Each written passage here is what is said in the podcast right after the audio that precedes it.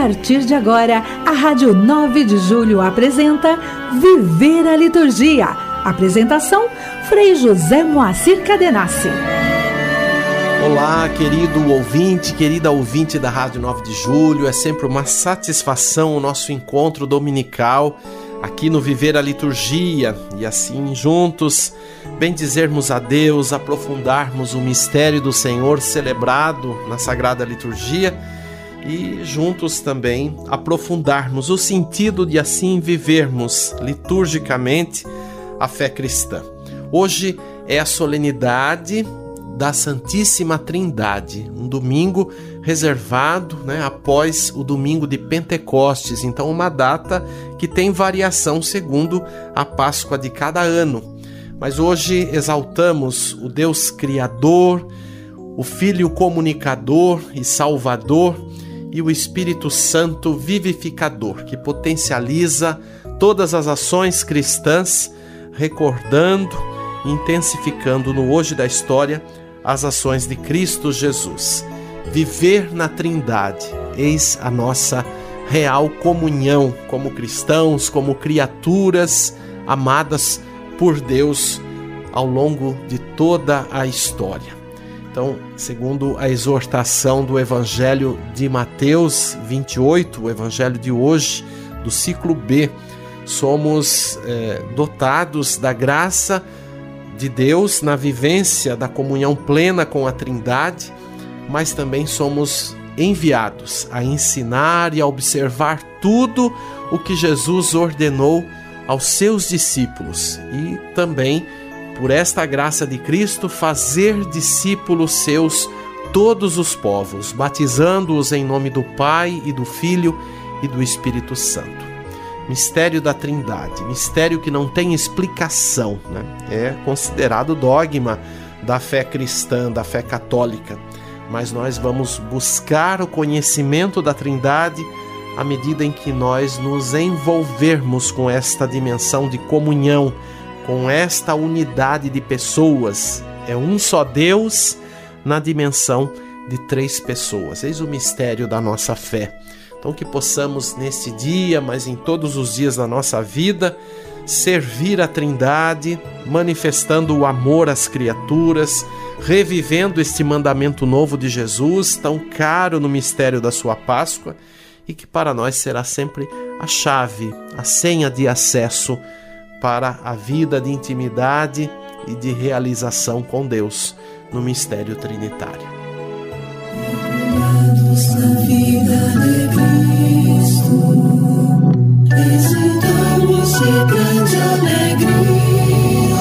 Liturgia semanal. Os ecoam no mundo,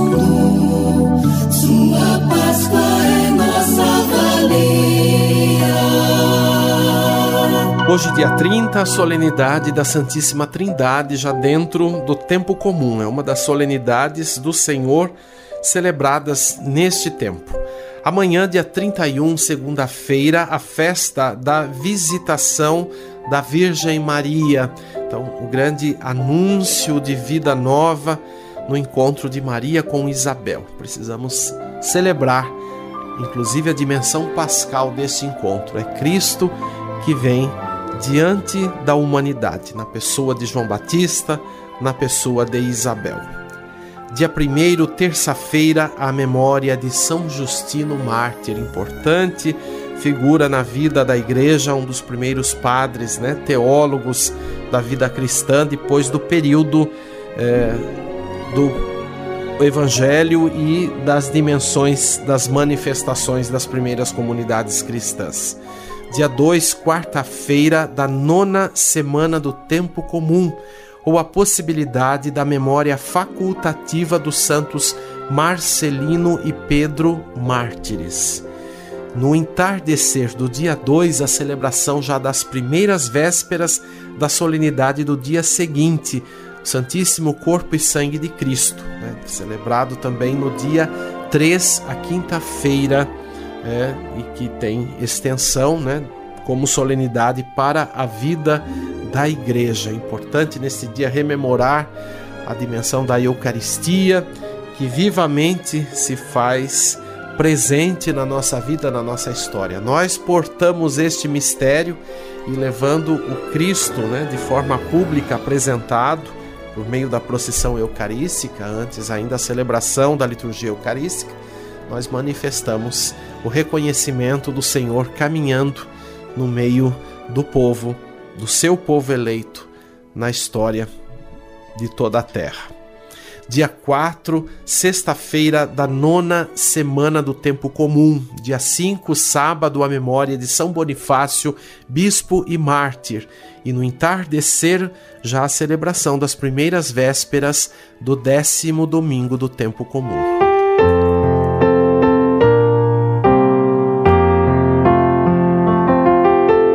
Igreja e Liturgia.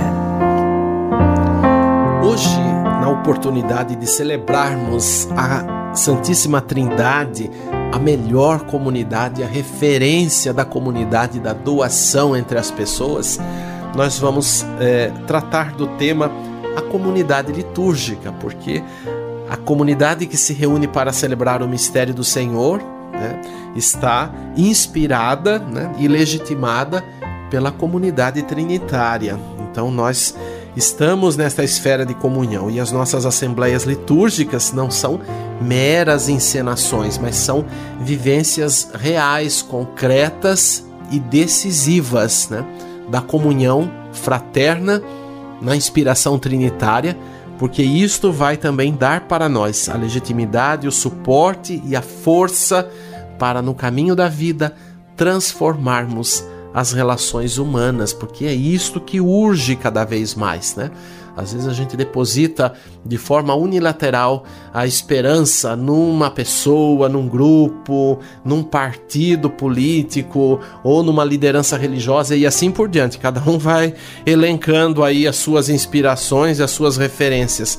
Mas na verdade, o que vai transformar para valer é cada pessoa que vive esse processo de transformação a partir da sua interioridade, melhorando-se como pessoa, e nós aqui estamos falando primeiro de cristãos, né, que somos e que somos é, conscientes dessa graça transformadora de Deus, então nós somos responsáveis né, na dimensão simbólica da luz, fermento e sal, como diz o Evangelho, para ajudarmos na transformação e fazermos desse tempo a comunidade humana, porque o mundo é a nossa casa.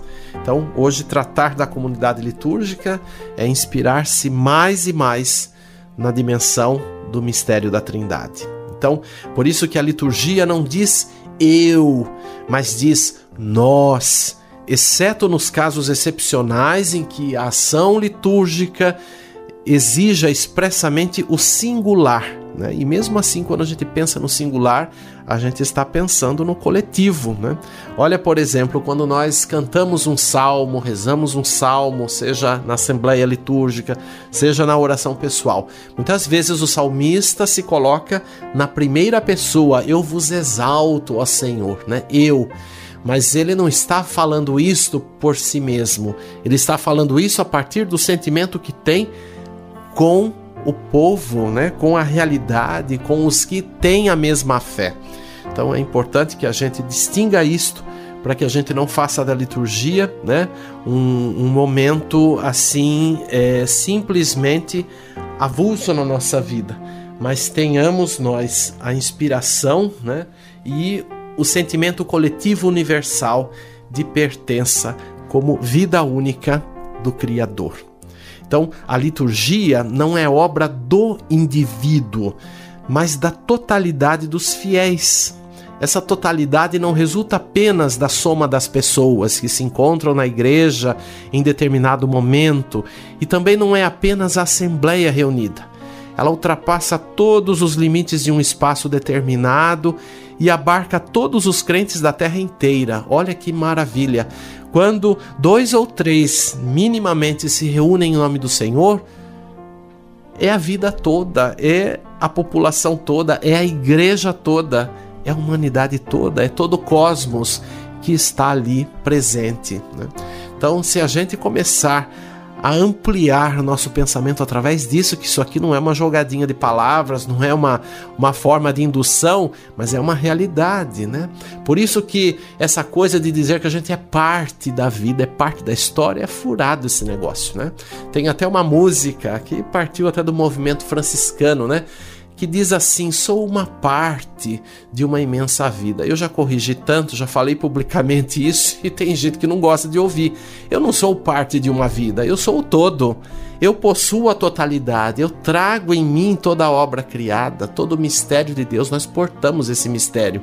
O grãozinho de areia que está lá na praia ou na, no meio da água do rio lá, traz a totalidade do universo, dentro da, do aspecto da sua dimensão de criatura de Deus também. Olha que maravilha, gente! É a comunhão cósmica. Então, uma assembleia litúrgica deve ter, no mínimo, a consciência de que está ali reunida é, em nome de toda a vida, de toda a obra criada. Né? E às vezes a gente vê uma sensação tão egoísta de participar, né? Quando a gente pensa aqui em assembleia, às vezes alguém desempenha uma função ou vai lá e acha que tá tudo dependendo dela, tá tudo em volta dela. Olha, nós precisamos superar isso daí já tá mais do que passado, né? Antigo é pouco para dizer tá mais do que passado.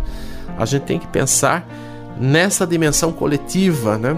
E cada um tem uma importância, mas ninguém é o importante. O importante é o mistério, é este que, que se deixa vislumbrar e que muitas vezes acaba não sendo percebido diante dessas nossas tendências, dessas nossas inclinações e teimosias em fazer simplesmente como a gente acha que tem que ser feito, ou ainda tão presos na nossa forma de pensar, de enxergar a vida, né? Muitas vezes ainda cheio de rótulos, de preconceitos, de tantas coisas que a gente coloca ali do endereço do sagrado e não tem nada de sagrado isso, né? Eu sempre alerto essa coisa, olha em nome de Jesus. Então, às vezes se usa o nome de Jesus, mas não tem nada dele ali, né?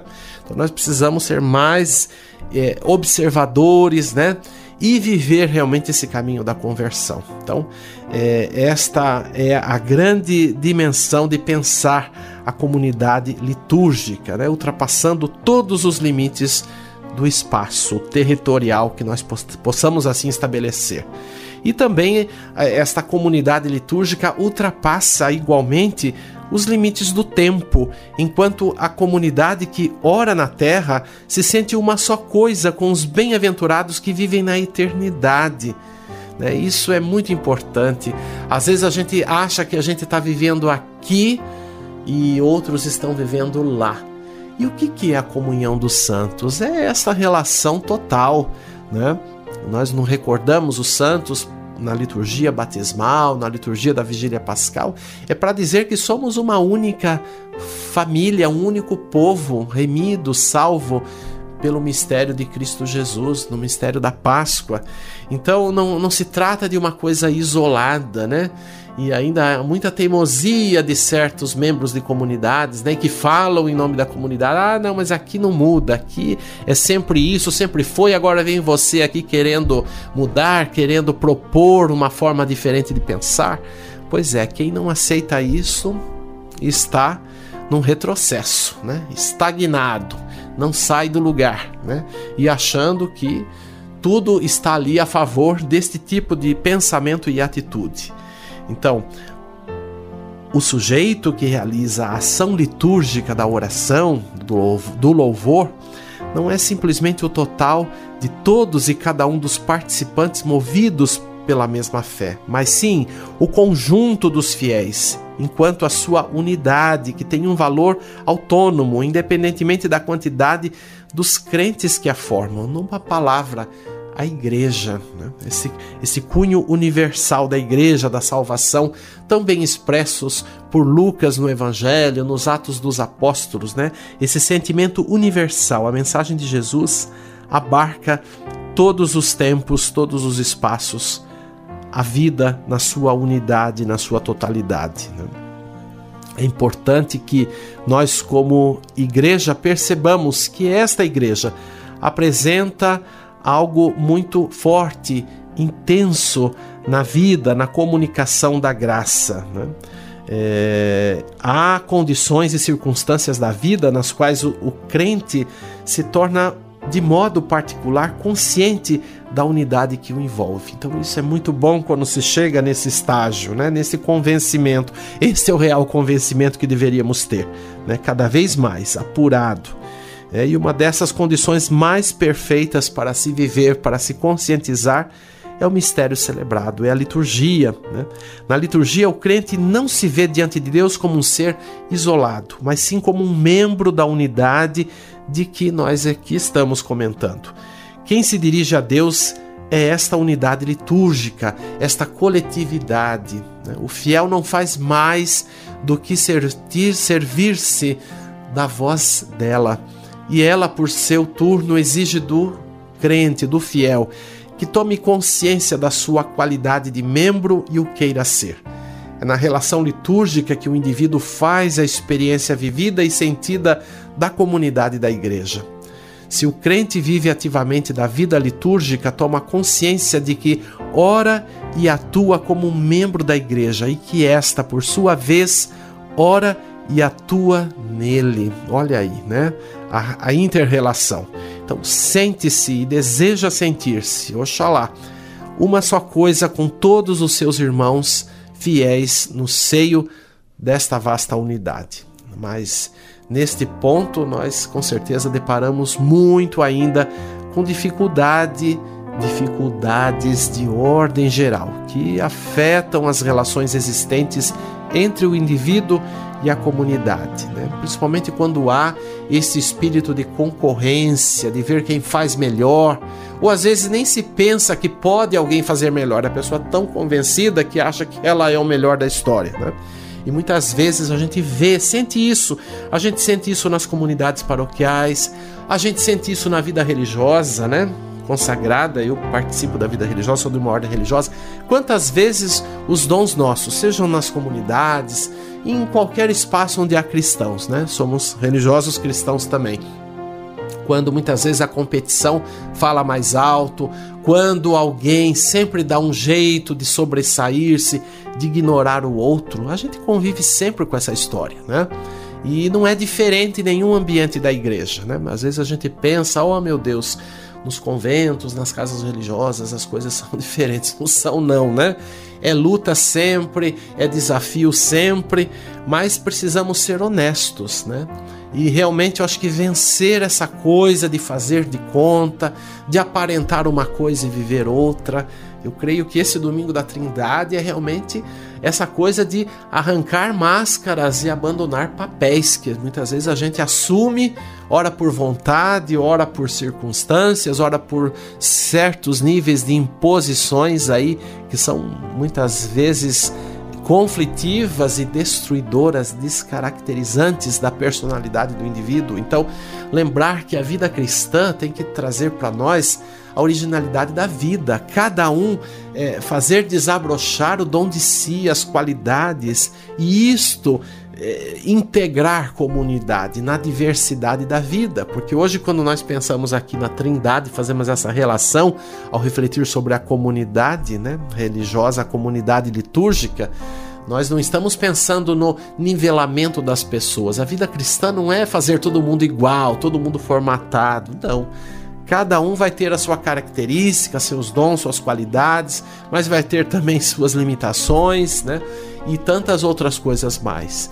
Mas o importante não é a vida cristã, a comunidade cristã, ser um modelo perfeito de vida. Isso não existe, né? Isso é ilusão.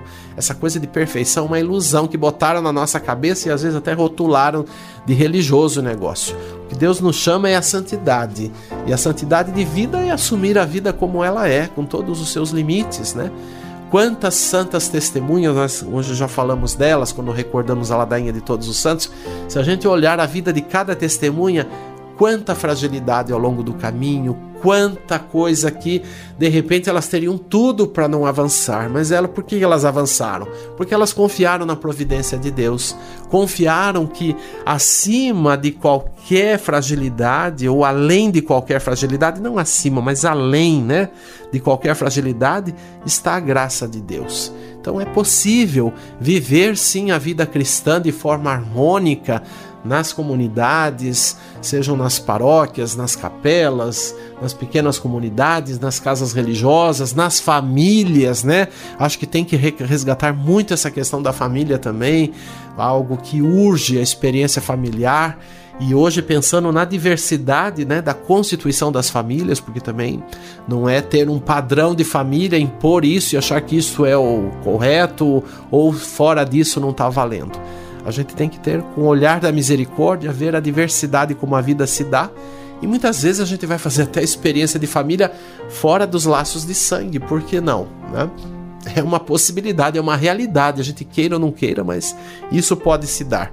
Então, que nós possamos, neste domingo, ao assim é, vislumbrar né, a dimensão é, da, da Santíssima Trindade, em consonância com a comunidade litúrgica, nós também estarmos abertos a este nível de uma vida nova, que a, Trindade nos inspira e nos acompanha por todo sempre. Canto litúrgico. E nós vamos ouvir hoje um canto que vamos recordar do ano de 1989. Você já tinha nascido, nesse ano já estava aqui se manifestando na face da terra? Pois é, eu estava no meu caminho de juventude naquela época, pensava já na vida religiosa e essa música, inclusive, não só me ajudou, mas me ajudou, ajudou tanta gente a refletir sobre a dimensão da vida cristã a partir do exemplo da Trindade. Então, é um canto propício para ser hoje também entoado, é uma opção no momento da partilha do pão, do vinho consagrados, né? Ó Trindade, ó Trindade vos louvamos. Esta belíssima música que está no nosso cancioneiro na, na, na, na nossa, uh, no nosso repertório da igreja no Brasil. Vamos ouvir e meditar, aprofundar o mistério.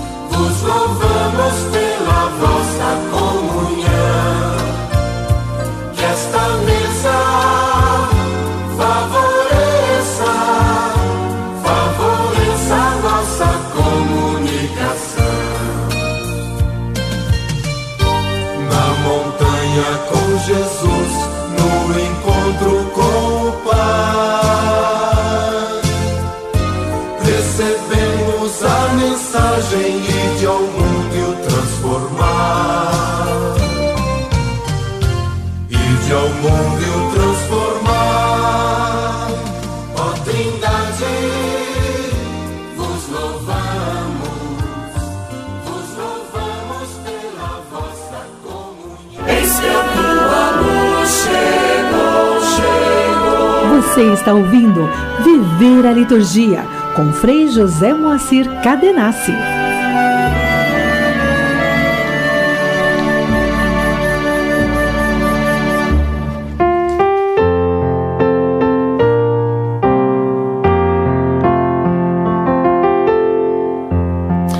Eu quero, antes de gente concluir o programa, recordar sempre a campanha Família de Amigos da Rádio 9 de Julho.